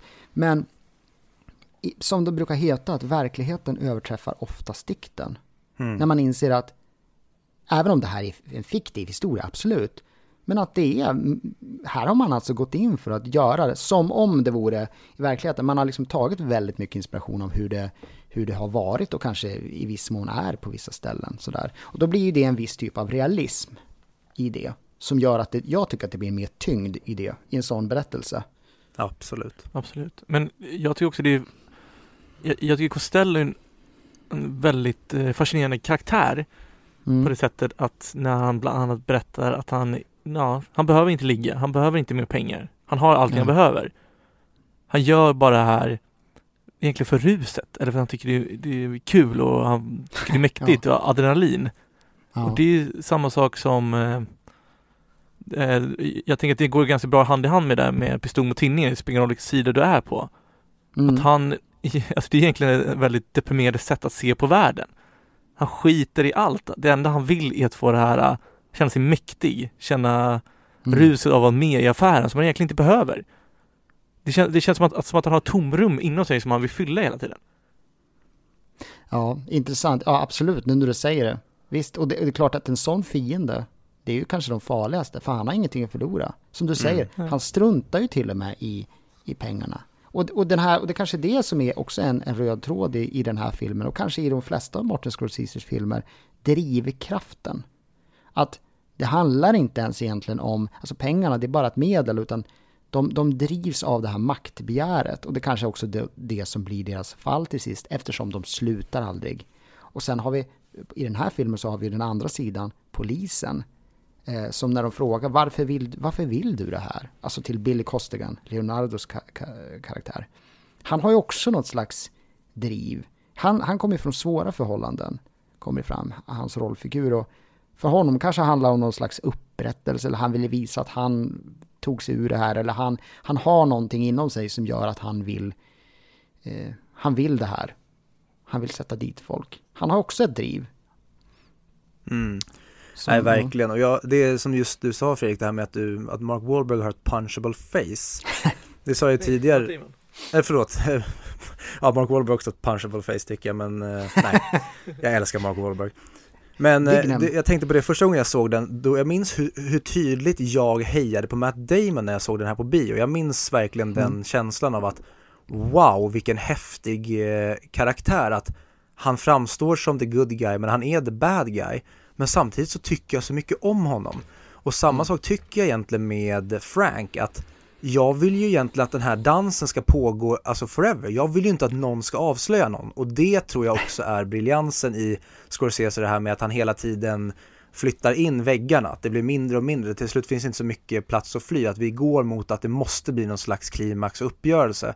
Men jag vill ju bara att Leo ska fortsätta med det här han gör. Jag vill att Matt Damon fortsätter med det, jag vill att Jack Nicholson fortsätter. Jag vill att Alec Baldwin eller um, Martin Sheen, jag vill att alla de bara ska vara där de är för att jag älskar alla de här som egentligen, som du säger, det är så lite som skiljer dem mellan att vara poliser eller de onda. Alla är lite samma skrot och korn och jag älskar hur mm. det bara är den här ensemblen av att Alec Baldwin, han hade lika gärna kunnat spela maffiaboss. Han hade lika gärna kunnat gå in i den rollen.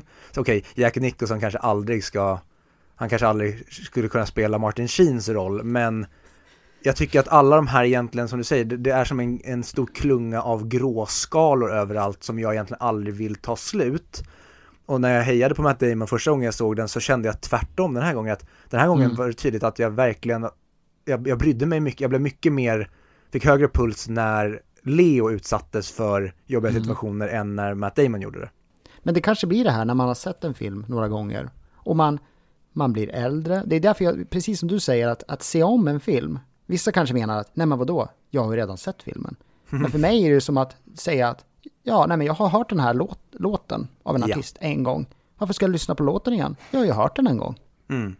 Men en film har ju så otroligt mycket och så många lager så att en film som du såg som ung, när du ser den sen 10 år senare eller 15-20 år senare, det blir att man, man ser andra saker och jag tyckte själv nu att när jag såg om den så såg jag också saker som jag kanske inte har tänkt på. Man, som du säger, man, man får sympatis, eh, andra sympatier kanske, man kanske ser andra djup i vissa karaktärer, man kanske känner sympa, ja, eh, hejar på någon annan än vad man hejade på tidigare. Och, eh, det är väl det som är härligt med, med Scorsese, att han, som du säger, man, man vill bara vara i den här världen och man vill aldrig att den ska ta slut.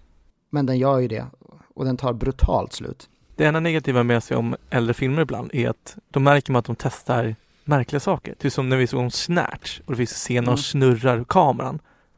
Eller den här märkliga James Bond insomningen i den här filmen.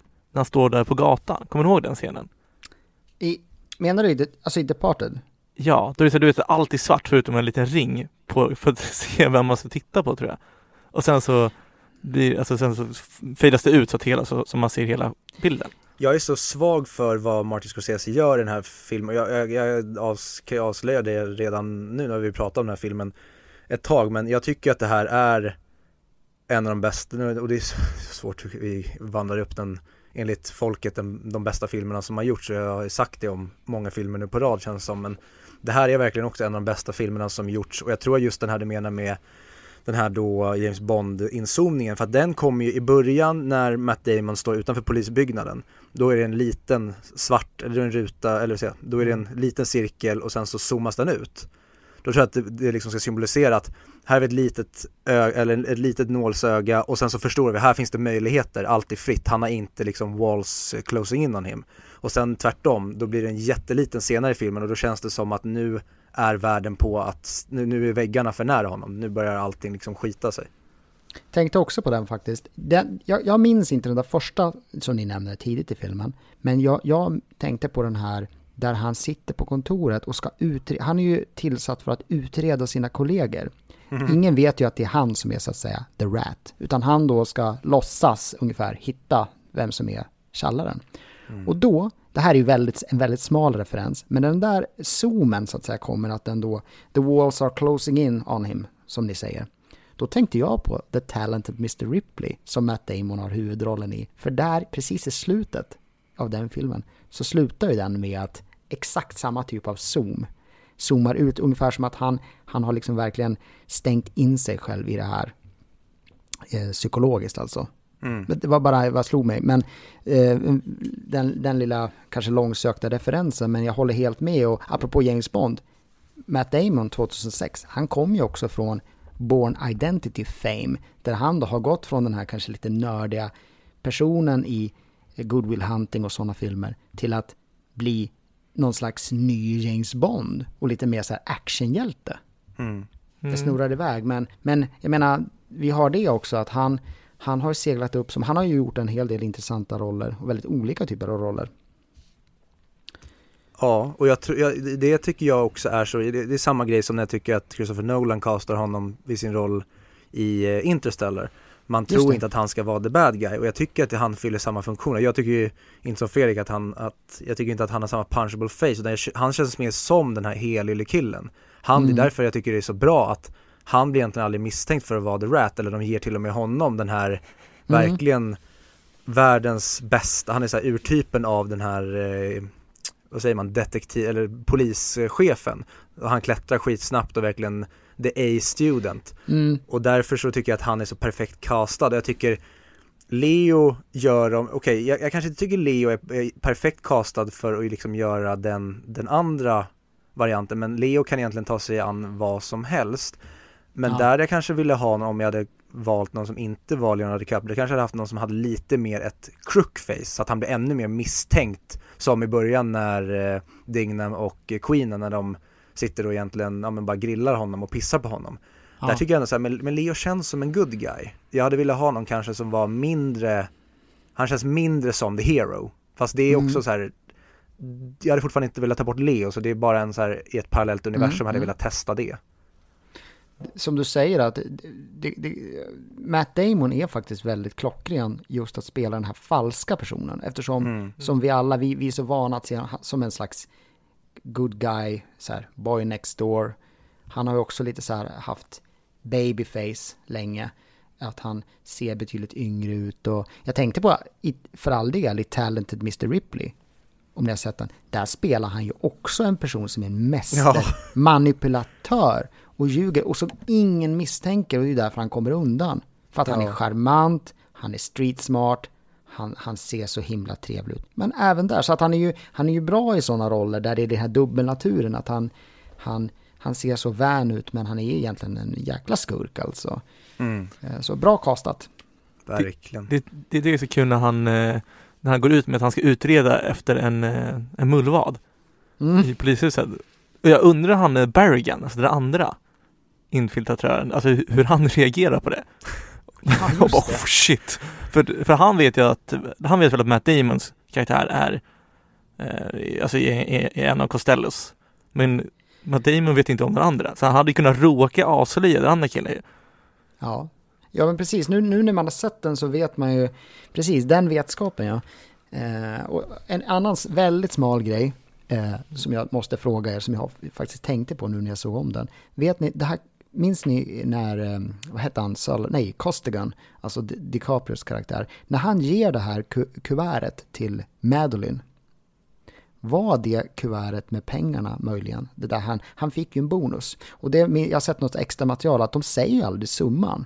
De säger aldrig summan som han får för att göra det här gigget. Han, alltså de lockar ju med honom att eh, du ska få en bonus. Och så för Mm. de över där på kontoret. Så får han ett kuvert med en så här, dold summa pengar. Det får vi aldrig reda på. Sen, senare i filmen, i slutet, så säger han ju till Madeline att om någonting händer mig så öppna det här kuvertet, eller liksom ta, ta det här kuvertet. Vi- Visst, visst får vi aldrig se vad som var, visst minns jag fel eller? Vi får aldrig se vad som hände med det där kuvertet eller vad det var i det eller någonting. Inte det inspelningen? Nej, det är, ett an- det är ett annat kuvert, för inspelningskuvertet kommer ju med posten. Just och hon det. hittar det bland Jo. eh, Sullivans post. Det, det Ja. är nå- nå- något material för att rentvå honom och det kanske är det att då kanske inte Scorsese de kom på något bra sätt att Nej. Alltså ett- en tydliggör, vi ska vi skriva exakt vad det är som kommer rentvå honom utan det funkar skitbra med ett kuvert, vi förstår att det här är någonting som kommer Mm. göra att vä- omvärlden kanske kommer få reda på vem han faktiskt var. Ja men eller hur, men visst, visst Mm. minns jag rätt att vi, vi får inte, det blir också en sån här outside grej att vi får tänka själva vad det kan ha varit. Mm. Att eh, det var någon slags säkerhet han lämnade till henne där. Mm. Eh, Men jag gillar det i och för sig, att det, allt behöver inte förklaras, allt behöver inte skrivas ut rakt ut, att vi kan faktiskt få tänka, och det är samma med Mark Wahlbergs karaktär Dignam, det är ju så här väl, när man ser filmen första gången, det här twisten att han kommer in, man vet inte om Matt Damons, han, han klarade han sig lite, nej, för Mark Wahlberg dök upp och liksom sköt honom, bara knallfall, och bara försvinner. Det får vi inte heller reda på vad som hände med Dignam. Det är också en sån där olöst tråd. Mm. Som, eh, och sen har vi ju Ray Winston har vi inte nämnt. Snacka om att han har gjort gangsterroller. Han, eh, hur många sluskar har inte han spelat? Han spelar liksom den där karaktären, Mr French heter han i den här filmen. Han spelar ofta någon slags så henchman som ska vara en hjälpreda till någon gangster, eller hur? Ja, jag, aldrig, jag, jag kan inte komma på en roll där han inte är ett, eh, en slusk. Precis. Men det var bara som slog mig. Så det är många så här, så här figurer som dyker upp i den här filmen som är väldigt bra castat.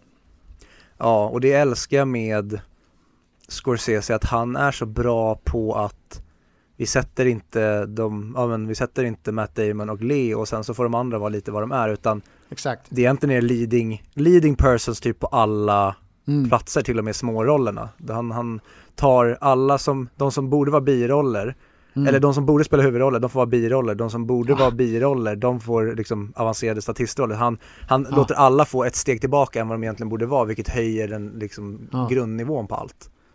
Och det, det är väl också så som, jag tror i Wol- Wolf of Wall Street som vi nämnde, eh, och nu, nu står det still, men vad heter han den här, han som är lite så här funny guy, han som är med i den också. Jonah Hill. Jonah Hill, hade, ja precis, han har ju sagt det någon så här, okej, det är en Scorsese-film. Jag, jag är med gratis.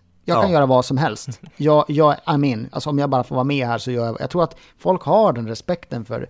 Eh, så att egon, det, glöm det. Du, du, är, du är med här nu och då gör du som Scorsese säger ungefär. Det finns Mm. inte plats för, för alla som har sån respekt. Och det kanske är bra för det tar ner eventuella Hollywood, uppblåsta Hollywood-egon på något sätt. Att nu har ni med den här mästaren att göra och nu... Det här är teamwork. Och, Mm.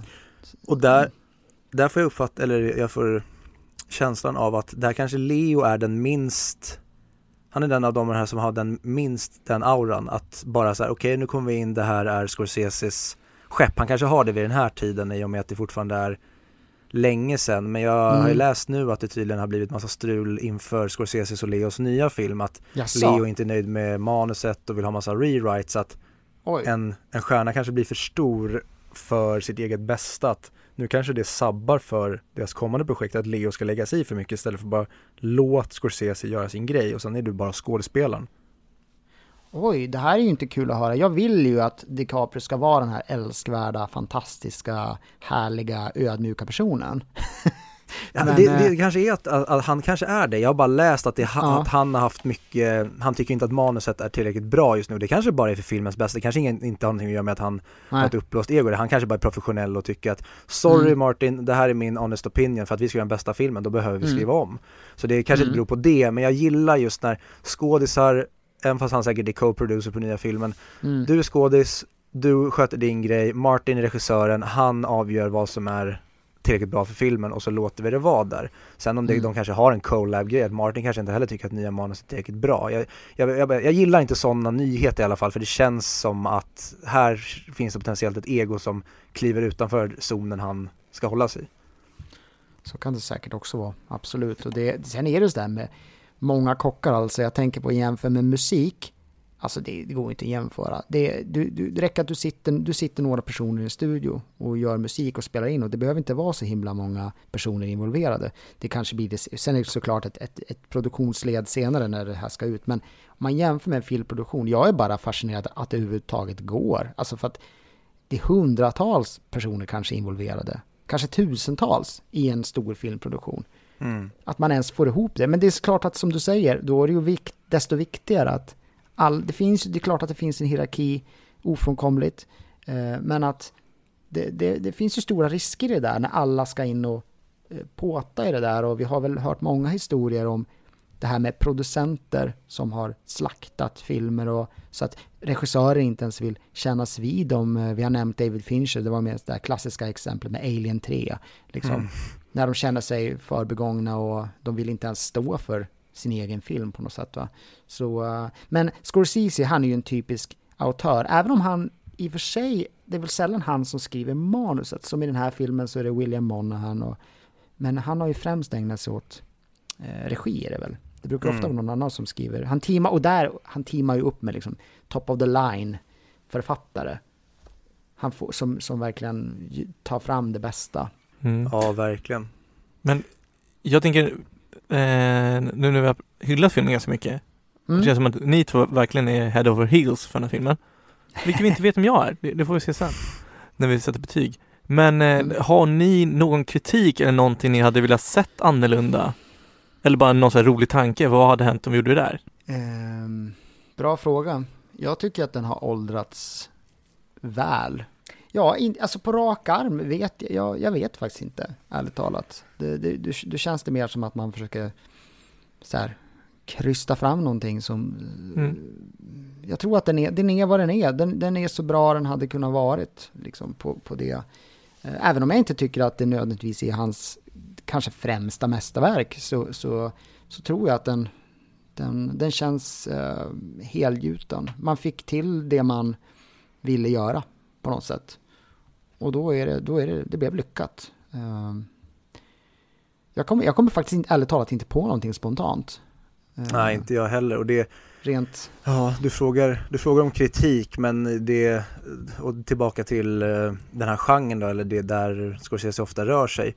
mm, Hade en, en mindre kompetent regissör eller en mindre topp av liksom det högsta lagret i hyllan hade en sämre regissör gjort den här filmen så hade det här kunnat vara en dussinfilm som vi har glömt bort för att storyn Mm. är ju inte så fascinerande. Den, den bakar in massa grejer som är bra och spännande och häftiga men den hade lika, alltså det känns som att det finns så många dussinfilmer som ger sig på samma typ av trick men de misslyckas så hårt och vi har ju sett infiltratörfilmer, vi har sett spionfilmer, vi har sett maffiafilmer, gangsterfilmer, vi har sett filmer där man infiltrerar varandra, man byter platser, man utger sig för att vara någonting som man inte är.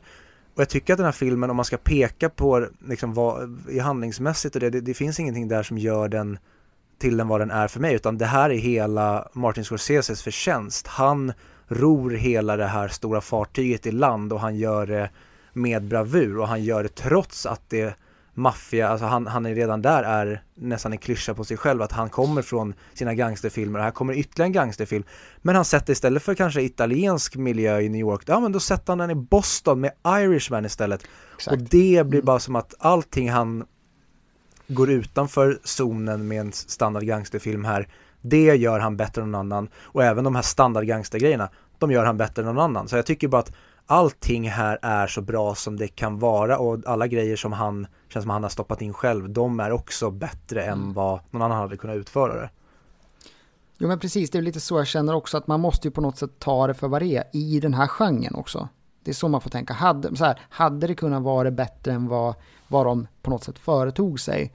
Så då, då, och det är därför jag inte heller kommer på något mer, utan det är som du säger också, det, det är väldigt lätt att det blir en, att det blir trött. Att man känner att det här känns gjort nu.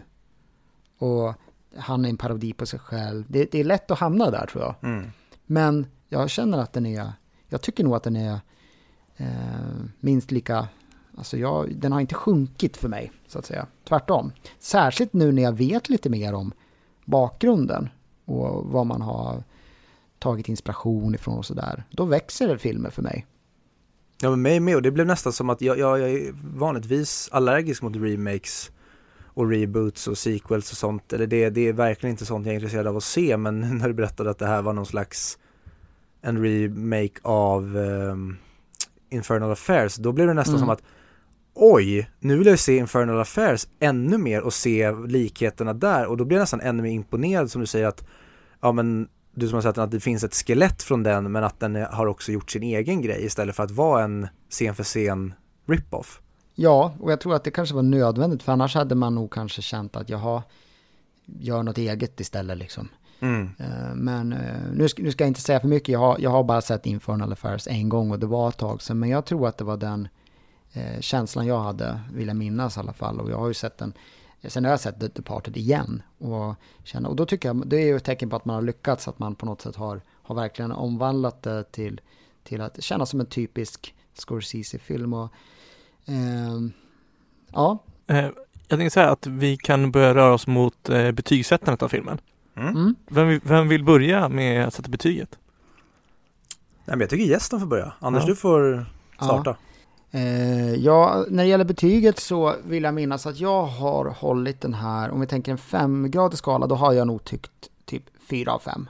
Och jag tror att jag står för det fortfarande. Och det blir ju i så fall då 8 av 10. Och det här är väl som en liten parentes, så säger jag ju det också i relation och jämförelse med Scorseses andra filmer. Och då hamnar betyget där eftersom jag förmodligen skulle välja Goodfellas som är ett snäpp, minst ett snäpp högre. Så därför hamnar den på det här betyget som är ett bra betyg men med lite utrymme för Scorseses andra filmer. Och på IMDB, jag tycker väl den ligger väl Ja, alltså det där blir det svårt när man börjar sen jämföra med andra filmer i andra genrer och sådär. Det tycker jag är supersvårt. Och mm. det är mm. svårt överhuvudtaget med, med att betygsätta tycker jag. Det blir så svårt och det är lättare att jämföra som in i den här världen av gangsterfilmer. Men jag får väl säga att i så fall så tycker jag väl att den ligger, den ligger väl bra där den ligger där, men eh, det, för mig är det svårt, eh, det blir svårare. Mm. Fair enough. Viktor, vill du? Mm. Och det här är också svårt för det var samma sak när vi pratade om Prestige, det här med att jag jag tycker att det här är en perfekt film jag skulle nu spontant säga att jag tycker att det här är Scorseses bästa film och det är nog mm. kanske min favorit av honom skulle jag ju säga om bara rent på uppstuds. Men sen kommer jag att tänka på typ Taxi Driver, jag kommer att tänka på uh, King of Comedy jag tänker på Goodfellas, jag tänker på Shutter Island, jag tänker på Wolf of Wars, alltså det, och då blir det så här, varför måste jag välja någon? Så jag säger inte att det här är det, men det här är för mig en perfekt film, det är en av de bästa filmerna som har gjorts. Och jag tycker att den här är hemma Ja men topp 20 skulle jag vilja placera den på, för det är svårt att säga sen om man ska sätta den och jämföra med andra filmer, framförallt som du säger Anders, att det här, ja, man ska man jämföra med andra gangsterfilmer eller ska man jämföra med, det är svårt att jämföra det här, till exempel King of Comedy, de, de, är, de har ingenting med varandra att göra någonstans, så de kan man egentligen knappt ställa bredvid varandra, men om man ska ta liksom film som som konstform, ja, nej jag säger 10 av 10 det är, den är 20 mick för mig. Mm. Och då hoppar jag in i, eh, alltså jag är ju alltid mellanbetyg och jag får aldrig vara det för Viktor. Nej, vi är konkreta här. ja, eh, alltså det är ju någonstans mellan 9 och 10. Mm. Alltså det är, det är en svag 10 eller en stark 9 skulle jag säga. Och jag tror Mm. jag får nöja mig med en stark 9 för idag. Mm. Men det, alltså, och det, det kan lika gärna ha varit imorgon eller om en vecka så tycker jag att det är en 10 igen. Men det, jag vet inte, det är någonting med det saknar den här, äh, det är ingenting som sitter kvar hos mig efter jag sett den på samma sätt som de tiorna som jag tycker är Mm. Det är, det är en film som är otroligt bra och otroligt underhållande att kolla på men det är Jag lägger inte så mycket tankar på den dagen efter jag sett den. Mm. Jag tror det är det som förhindrar mig att få ha en klockren 10. Ja, Mm. intressant att vi ändå blev tripp trapp trull då, 8, 9, 10 i betyg. Mm. Det är jättesvårt att sätta betyg. Jag är ju så här, Ja, jag ångrar mig ofta efterhand också. Så, nej, jag borde ha satt högre, jag borde ha sagt lägre. Men, eh, och så där hur man ska resonera, när man, vad man jämför med. Vi jämför ju, automatiskt blir det att man jämför Martin Scorsese med Martin Scorsese också. Mm. Inte bara liksom jämför med andra gangsterfilmer. Men vi verkar ju, ja, vi är rörande överens om att filmen är väldigt stark. Och det är Ja, härligt.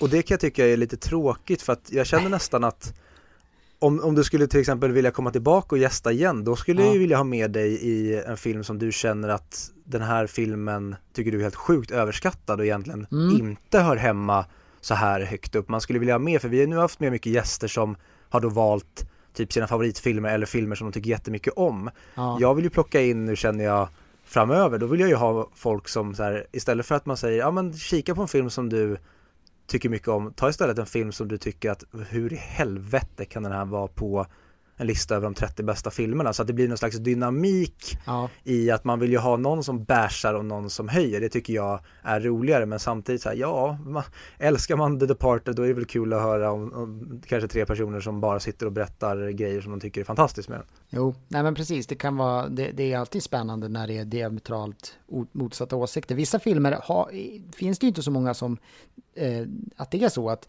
eh, ibland så får de ju så här ungefär samma betyg och de flesta tycker att det är jättebra. Mm. Men vissa filmer är ju verkligen vattendelare, inte för att jag kommer på något klockrent exempel nu, men det finns ju. Där du har alltså, eh, både bland recensenter och publik, att vissa hatar och vissa älskar. Och sånt är ju lite kul, jag håller med. Jag kan tipsa dig Anders om, om du inte har köpt julklappar än, Mm. eh, så, kan- så kan du köpa en riktigt läcker brandsläckare från Heimdall.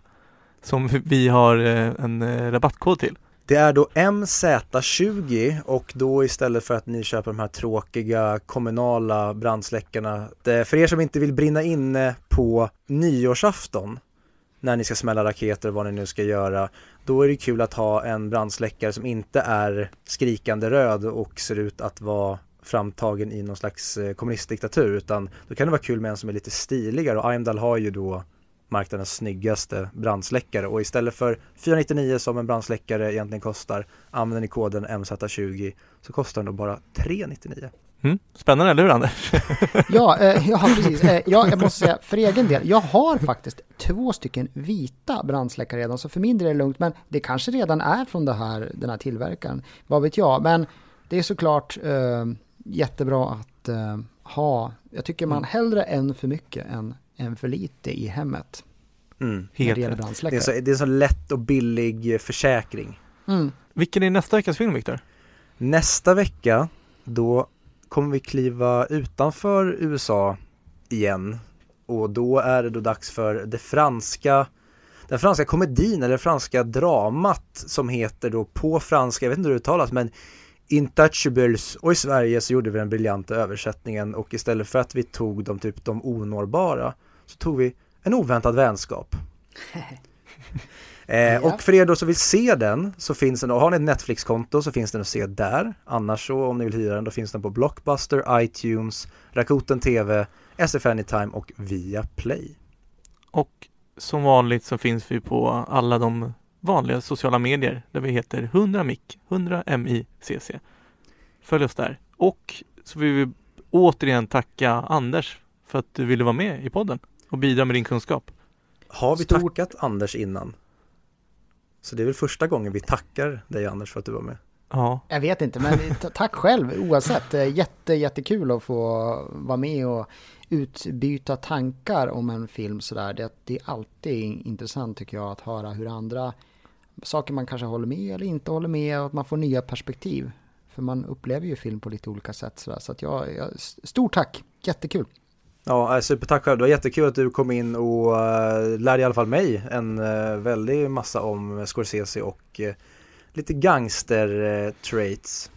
mm, verkligen. Tack! Ja men tack ska ni ha. Och du är alltid välkommen att eh, gästa igen. Så är det någon film som du känner att du vill eh, babbla om igen eller eh, ge ris eller ros så är det bara hojta till så ser vi till att vi ordnar ett, ett nytt möte mellan oss. Absolut, det ska jag verkligen göra. Tack så mycket. Stort tack Anders och eh, Ha det så ni bra! andra lyssnare. Ja, ha det så bra och vi hörs nästa vecka helt enkelt. Hej hej! Hej då.